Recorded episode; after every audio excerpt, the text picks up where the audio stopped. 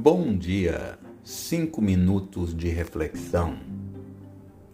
O selo de garantia, parte 2. Mas o homem pecou, e as consequências imediatas desse pecado estão escritas no capítulo 3 do livro de Gênesis. Primeiro foi a introdução da morte física. Teve que haver um sacrifício para cobrir a nudez de Adão e Eva. Segundo, foi a perda da comunhão com Deus. Deus já não estava mais em contato direto com Adão e Eva. E o terceiro ponto é a expulsão do jardim do Éden. Deus coloca anjos para guardar o acesso à árvore da vida. Os céus se fecharam para o homem naquele momento. Desde então, o homem passa a ser direcionado, orientado pela sua carne, isto é, pelas necessidades, pelas emoções, pelos desejos e vontades. E para quem pensa que desejo e vontade é a mesma coisa, veja isso. O desejo nasce de conteúdos inconscientes ligados a marcas adquiridas ao longo de nossas histórias, por experiências dolorosas ou prazerosas que vivemos no passado. Já a vontade está associada à nossa capacidade de fazer escolhas racionais diante das diferentes situações que experimentamos no dia a dia. Satanás agora manipula o ser humano, tornando-o senhor de algo que nunca foi dele, mas permitido pelo próprio homem ao sair da cobertura divina. As consequências do pecado de Adão são perpetuadas em sua descendência.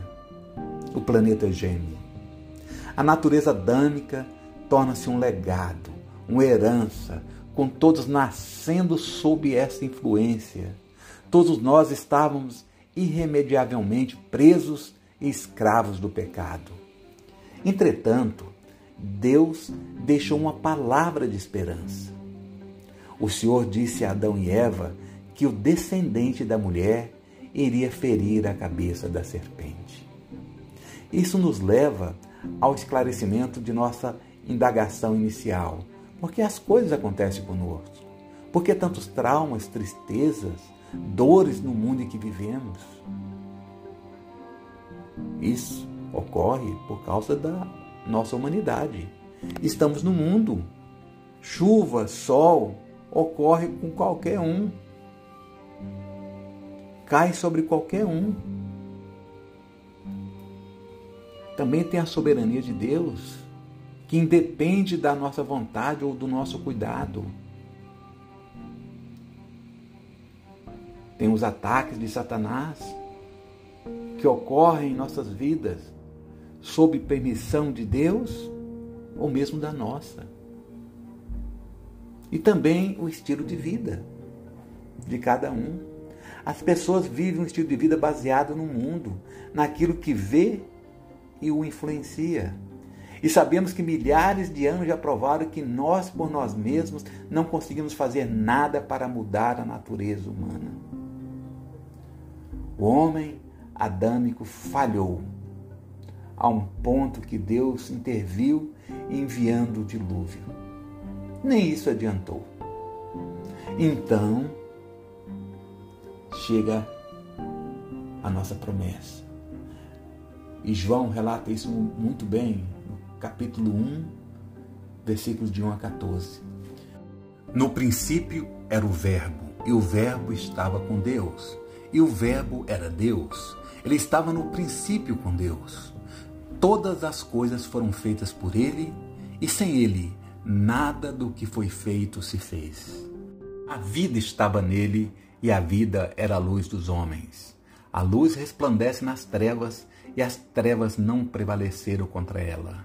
Houve um homem enviado por Deus e o nome dele era João.